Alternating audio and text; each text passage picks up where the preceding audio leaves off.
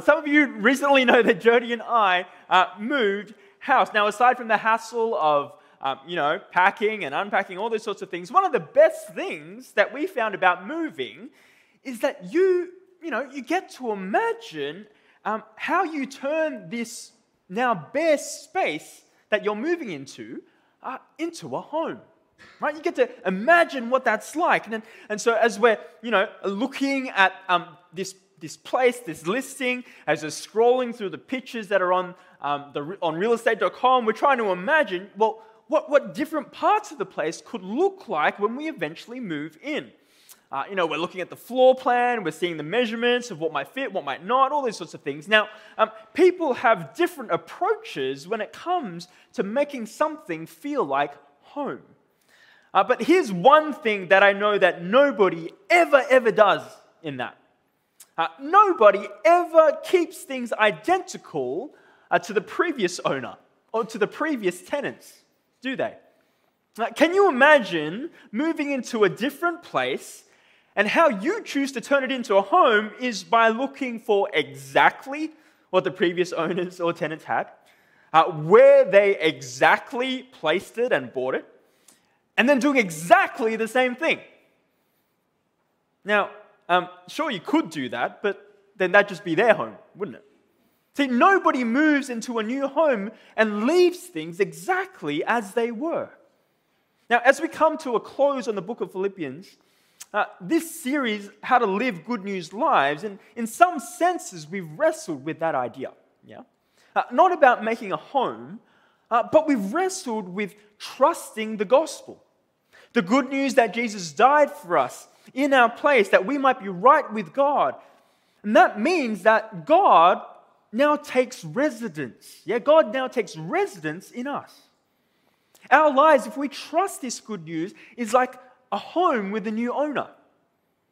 We now become a work in progress, a renovation project, if you like, where God chips away at us so that we don't just simply trust the good news, although that's important, but we actually increasingly live good news lives. And so the last few weeks, if you recall, we've looked at, you know, different aspects of living good news lives. Right, right back to week one, to live more balanced, yeah, with the good news that we believe to commit to working out our salvation with fear and trembling as God works through us. Last week, to live according to the pattern of the cross with what fills us, how we see glory, what we set our minds on. Right? These things are, you know, ongoing renovations in our lives that by God's strength and our obedience help us to live good news lives. And so as we come to our final passage, uh, we're going to come to some issues that I suspect for many of us, including myself, they're a little uncomfortable. They're a little bit challenging. Because as you heard Marshall read, Paul goes on to address money, contentment, and giving. Yeah, Paul goes on to address money, contentment, and giving. It's almost, it's almost as if Paul's kind of Asian right? Because he's left the sensitive topics of money right to the very end of his letter. Now, talking about money just, you know, it hits a little closer to home, doesn't it? To extend that home idea, money can be like those secret rooms that people can have in their homes that are like hidden, by, hidden behind cupboards and wardrobes that only you can have access to because nobody else knows that it's there. And yet, as we consider living good news lives, we do have to inevitably wrestle with this, don't we? I mean, we likely already think about money in some shape literally every day. And so we inevitably also have to let Jesus, if we trust him, do his changing, renovating work in us, even in those matters of money, of giving, and of our contentment. And so, God, from our passage through the lives of Paul, and as well as the Philippian church, I think gives us much to pause over. And so here's our roadmap today. We've got two points, and hopefully you've got your outlines in front of you. Uh, two points. First point, we're going to uh, uh, learn the secret to contentment. Second point, we're going to share in the matter of giving and receiving. Learn the secret of contentment, share in the matter of giving and receiving. Uh, pray with me. Heavenly Father, we um, come to this deeply personal and perhaps deeply confrontational topic today. And as we do that, we ask that above all, that we would be wanting to live lives that please you. And so, would you do your transforming work in us, we pray? Help us to humble ourselves to what you might have to say to us. In Jesus' name we pray. Amen. Uh, look, let's look at our first point learning the secret. Yeah, learning the secret um, to contentment. Uh, at the beginning of our passage, Paul finally gets round to one of the reasons why he writes the letter to begin with, uh, to thank the Philippians for their generosity. Yeah, now, if you remember the Philippian church, they sent one of their own, Epaphroditus, to Rome with a pretty sizable gift yeah, uh, to help Paul. Now, remember where Paul is? Paul is in chains, isn't he? He's in prison. Right? Prisoners in Rome were entirely on their own. Right? They had to provide for their own basic needs. They relied on outsiders to send them food because they wouldn't get it otherwise. And so, this gift the Philippians have sent with Epaphroditus actually means a great deal. And so, naturally, what does Paul do? Well, he gives thanks. Verse 10 I rejoice greatly in the Lord. At last, you renewed your concern for me.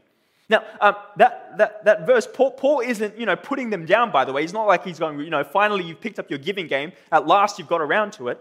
Um, he says so in the very, very same verse. He says, You were concerned, but you had no opportunity to show it. Right? See, this church had every desire. They were gravely concerned for Paul's situation, but until recently, they just haven't been able to show their concern to Paul. Now, we don't really know why that's the case. It may have been that um, they, it was hard to get hold of Paul. Uh, it may have been to do with their poverty that we read elsewhere. It could have been something else altogether. But at last, they found an opportunity to show their concern by sending this gift with Epaphroditus. And we'll come back to the generosity of the Philippians in our second point. But for now, right, even though Paul is really, really thankful for this gift, just providing his meals and all that sort of stuff, even though he can rejoice greatly in the Lord for it, in his very next breath, what does Paul say? Perhaps surprisingly, he says that this gift doesn't bring him contentment. This gift doesn't bring him contentment. Read verse 11 to 12, right? Verse 11 to 12, what does Paul say? He says, I am not saying this because I'm in need.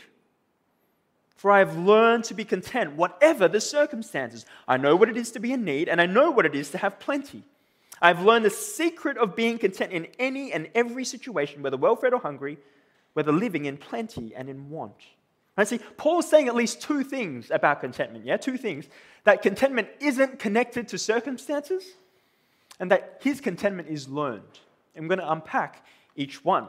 Right? First, contentment is not connected to circumstances. Yeah? Not connected to circumstances. See, Paul says, whether you gave me that gift or not, whether I am in need or in plenty, whether I am hungry or well fed, whether I'm in want or in plenty, you know what? I'm content regardless. See, Paul wasn't down in the dumps because he hadn't received the gift. And only now is he feeling good because uh, he's received it. But Paul's life, in his entire ministry, he's had serious ups, he's had serious downs. Right, late in the book of Acts, for example, we see that Paul goes from being shipwrecked and stranded, pretty low, to days later being invited to eat in the house of the wealthiest man in Malta. Right? Paul, throughout his ministry, experiences a lot of lows, very low lows, as well as some pretty amazing highs. And yet, Paul says, My contentment isn't connected to my circumstances. To parachute his thoughts into our world, Paul's going, You know what? My contentment isn't dependent on the health of my investments, whether they're great or poor. It's not dependent on the number in my bank account or my superannuation, whether it is high or whether it's low. It's not dependent on the enthusiasm that I have for my work, whether it's stimulating or closer to being boring. It's not on the security of my job, whether it's stable or insecure. It's not how my kids are faring either. I am content, he says, no matter what. And I wonder, friends, just to pause for a moment, do you have a contentment like that? Do you want a contentment like that, that holds firm no matter what may come? no matter what circumstances you go through. Um, let me read out a poem for you that I saw in my reading this week that I think um, captures a little bit of how elusive contentment can be for so many of us. Yeah, uh, it's on the screens. A little. Hopefully, you can see it. It's a little bit small, but I'll read it out anyway. It says, "It was spring, but it was summer I wanted. The warm days and the great outdoors. It was summer, but it was fall I wanted. The colorful leaves and the cool, dry air." It was fall, but it was winter I wanted, the beautiful snow and the joy of the holiday season. This is probably from America. It was winter, but it was spring I wanted, the warmth and the blossoming of nature. I was a child, but it was adulthood I wanted, the freedom and the respect. I was 20, but it was 30 I wanted, to be mature and sophisticated. I was middle aged, but it was 20 I wanted, the youth and the free spirit. I was retired, but it was middle age I wanted, the presence of mind without limitations. My life was over, but I never got what I wanted.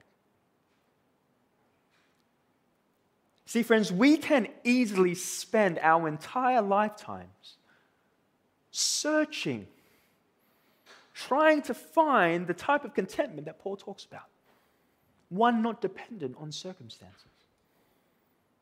Maybe that's you. You may well be a believer too, and you know that you're living out of this discontentedness. That you wish you had a contentment like Paul, but it just remains ever elusive for you. See, friends, how do we come to this contentment? What is the secret? Yeah? What is the secret? Is it, you know, just simply to be uh, stoic, yet detached from all things, just have a stiff upper lip? Well, Paul says that's not the case. His secret, he says, is in the very next verse, right? Verse 13, have a look. Paul writes what? He says, I can do all this through him who gives me strength. I can do all this through him who gives me strength. Now, you might be really familiar with this verse. This verse, by the way, single handedly is probably one of the most misused and therefore misunderstood verses in all the Bible. Uh, just to prove the point, some of you know that I follow um, the NBA, the National Basketball Association in the States. There are a bunch of NBA players that have this verse tattooed. Right? As if, you know, the reason why they can shoot from half court or jump so high that their head touches the rim is because Jesus gives them the strength each time to do it. Right? This, this verse is used a bunch of other ways too, right? To alleviate stress of an exam, to accomplish difficult tasks, to walk a tightrope, right? All because I can do all things through him who gives me strength. Now, it's right and good to find comfort in Jesus. But as we've seen, this verse has got nothing to do with shooting a half court shot. See, Paul's talking about contentment, isn't he? Paul's saying, I can do these things, as in, I can be content no matter the circumstance because of him who gives me strength. He's saying, My contentment doesn't depend on circumstances because it isn't about gain or loss, it's about Christ. And it's Christ's strength that keeps me seeing and living this way. That's the secret, friends. To put it another way, the content of Paul's contentment is Christ. And the strength for Paul's contentment is Christ. The content of Paul's contentment is Christ, and the strength for Paul's contentment is Christ. Now, you might be going, hey, Dom, that's a little anticlimactic. Seriously, that's it? And to that I say, yep, that's it. But that secret, friends, is far more powerful than I think we give it credit. Let me try to explain. If Paul's content of his contentment is Christ, um, what might be the content of some of what makes us content? And, what, and how strong are they? Yeah? See, what if the content of our contentment is our health or our fitness, for example, right? How strong is that contentment? Well, you've got to say it's not particularly strong, is it? Your contentment will only go as far as your health and your fitness will go. And as we've all seen, it all it takes is for one virus for the entire world to shut down. What if the content of our contentment is um, family or maybe being loved? Well, if those relationships were to disappear, maybe because they've moved away or conflict happens or something else entirely, uh, that would destroy our contentment. Worse yet, if someone were, were to fall ill, if something tragic were to happen, then our contentment would totally just collapse in and on itself. What if the content of our contentment was on being important and respectable? You know, maybe with our work or things that we spend time in outside of work, a recreational activity like sport or maybe even gaining respect at church or something like that. Well, as soon as something goes wrong, or someone does better, or someone receives more recognition, or that bonus just doesn't come, well, our contentment completely evaporates. See, friends, what is the content of your contentment? And if you were being as objective as possible, how strong is it? Because Paul's contentment is what? It's Christ. Christ is the content of his contentment. Christ is the strength of his contentment. Jesus Christ is the one who we've seen from this very letter He's the fountain of never ending joy. Paul repeats that over and over again that he rejoices in the Lord. He's the definition of unconditional sacrificial love. Right? Chapter 2, he gave up his rights as the very Son of God to serve. He became one of us, dying for us, forfeiting his advantage for our advantage. He's a source of supernatural strength who enables and gives Paul the strength to remain content no matter what is going on around him, who is strong enough to carry him and us to completion. He is the provider of otherworldly peace, who earlier in this chapter, maybe you looked at it in your CGs, who is able to give us peace to guard our hearts and minds. See, this is who Paul entrusts his contentment to. Jesus, the fountain of never ending joy, the definition of unconditional sacrificial love, the source of supernatural strength, the provider of otherworldly peace. That's a contentment, friends, that can never be lost. That's a strength that will never disappear. It doesn't matter if he's in plenty or in need, well fed or hungry. Why?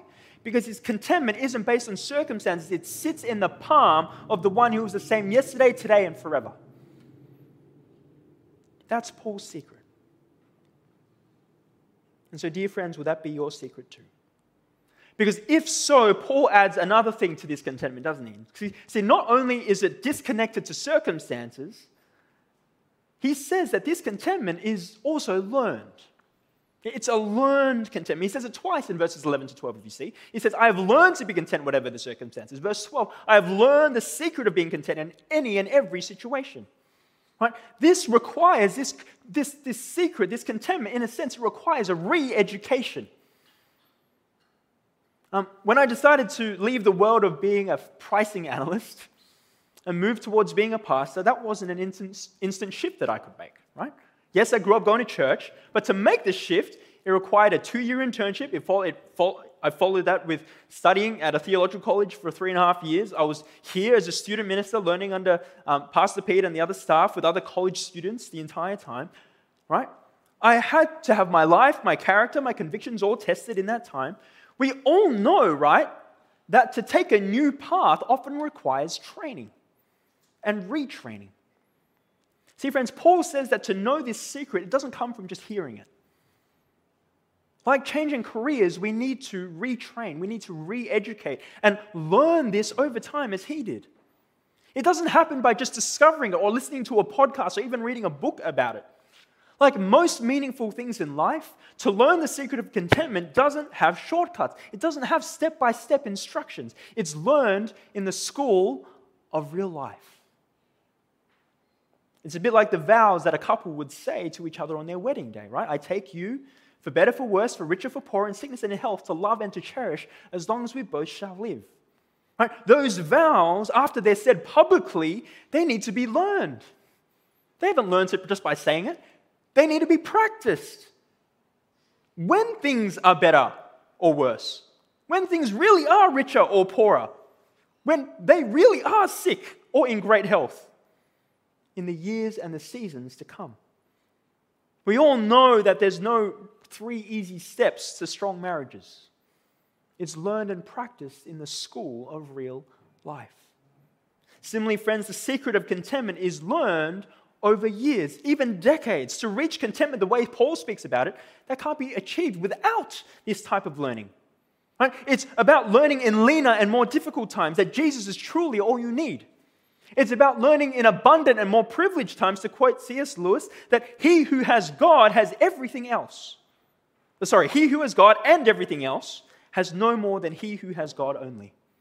Yeah, that he who has God and everything else has no more than he who has God only. And is to learn those things over and over and over again, whether God, wherever God has placed you, whatever circumstance He's put you, to rest in Jesus and the strength that comes from Him. Now, friends, to be honest, the fact that it takes this type of learning rather than, you know, just quick three easy steps probably explains why so few Christians can truly say with Paul that they've learned this secret for themselves. It's probably why contentment is so hard to spot even among believers. Because this is a slow, refining process that by God's strength, it took Paul over two decades of retraining and re educating and relearning.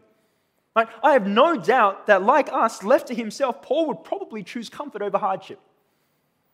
He would probably choose plenty over adversity. He would probably rather get than give.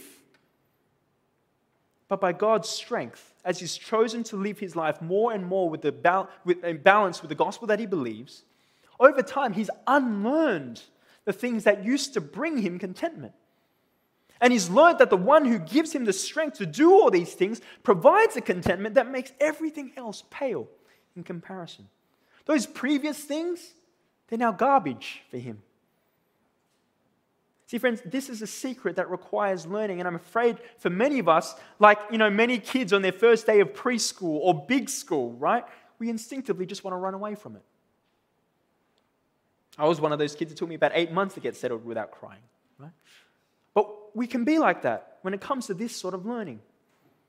We can run away from this learning to the lesser things like stuff or relationships or recognition that bring a more shallow and a more fragile contentment. We run away from this learning even when we know that it's only Jesus who can truly give it to us. See, Paul said he had to learn this secret. And so, if we want this contentment to be fully ours, it's something we've got to commit to learning. It won't happen overnight.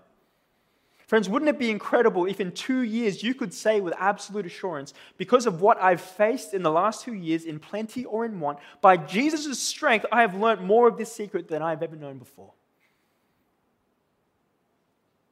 As one of your pastors, can I just say that would be truly and supernaturally um, be remarkable? It'd be, it'd be, incredible if we could do that. Uh, let's move on to our second point.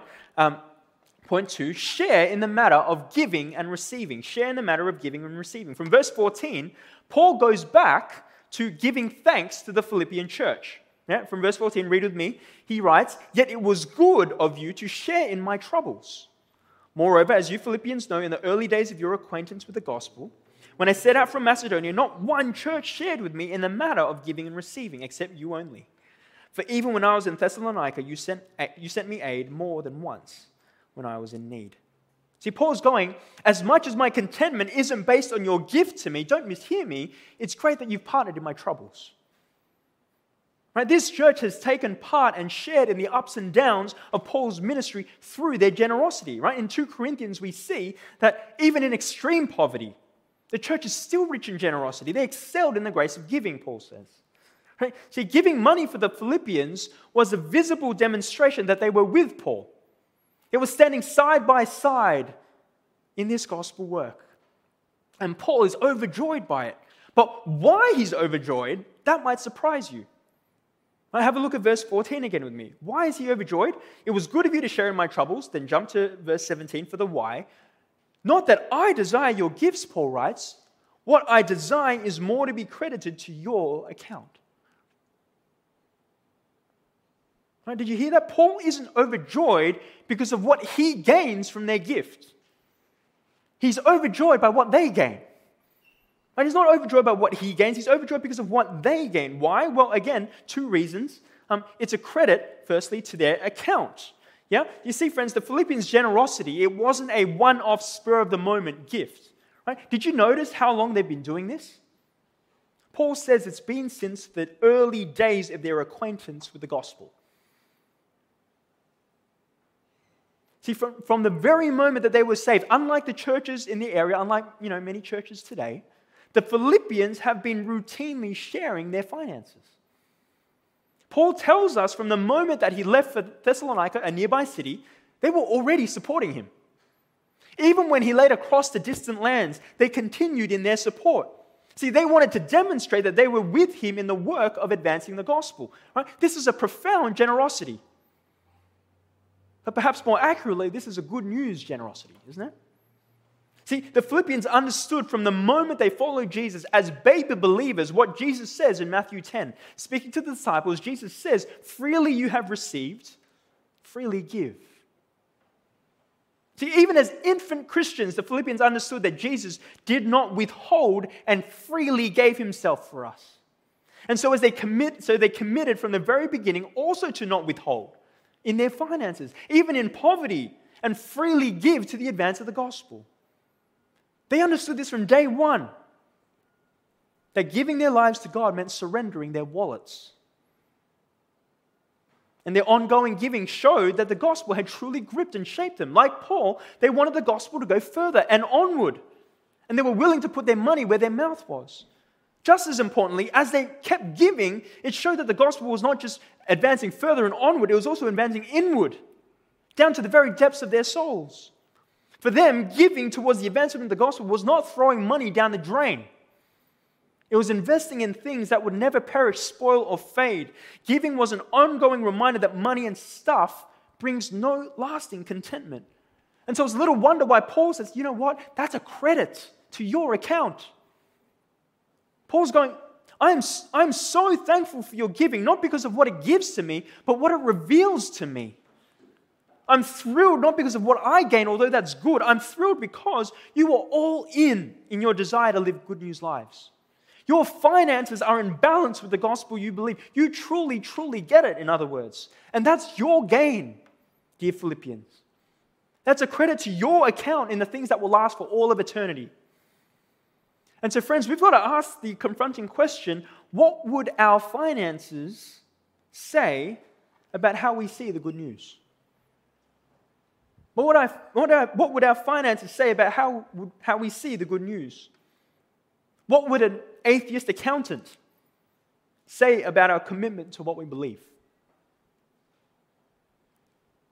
See, friends, as we give, we show the gospel is taking deeper and deeper root to our very depths.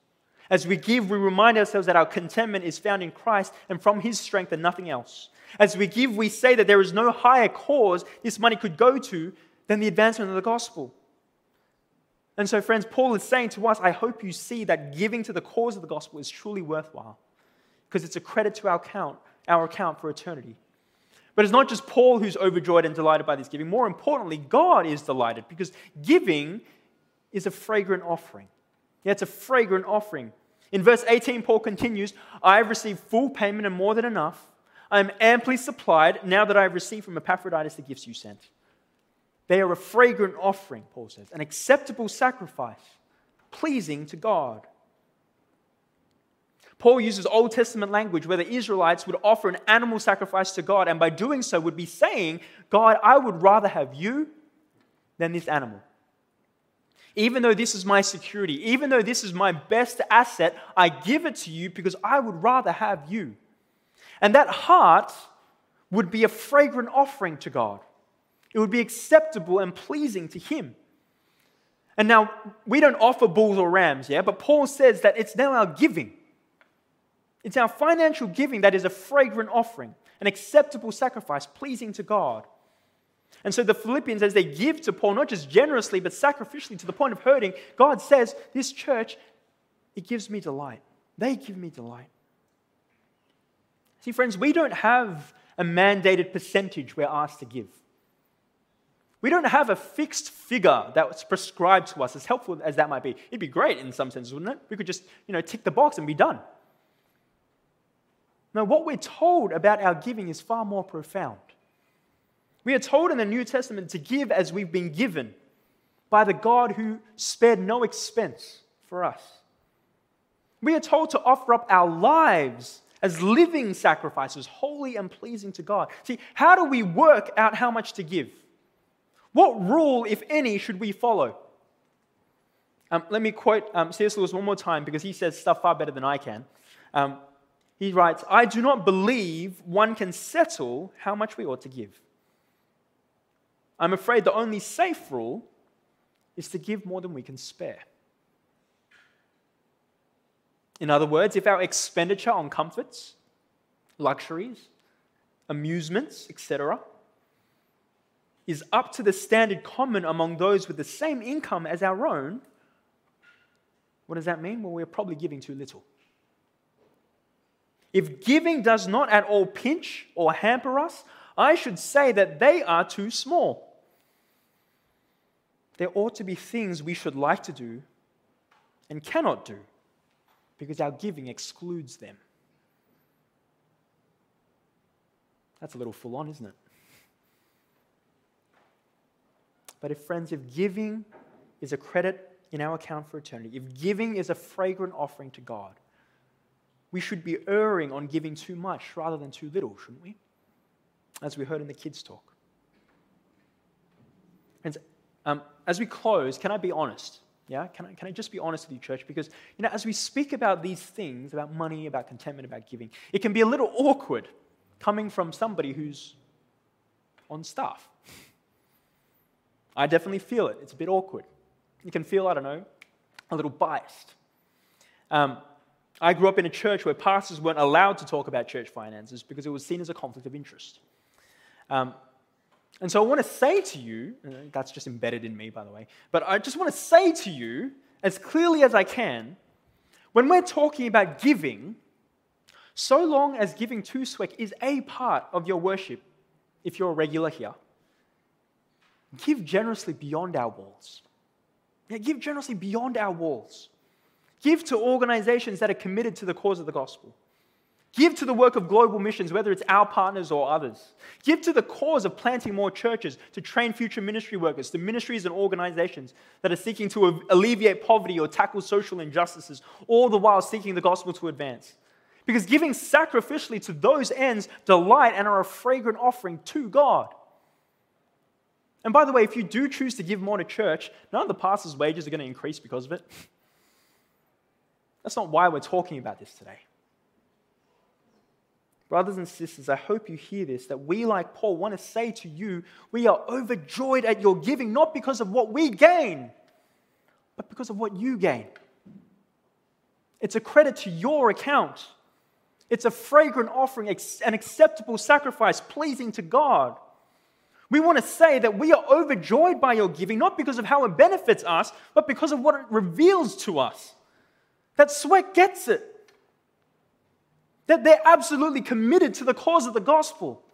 That they seek the advancement of the gospel and desire for the good news to plumb the depths of their souls.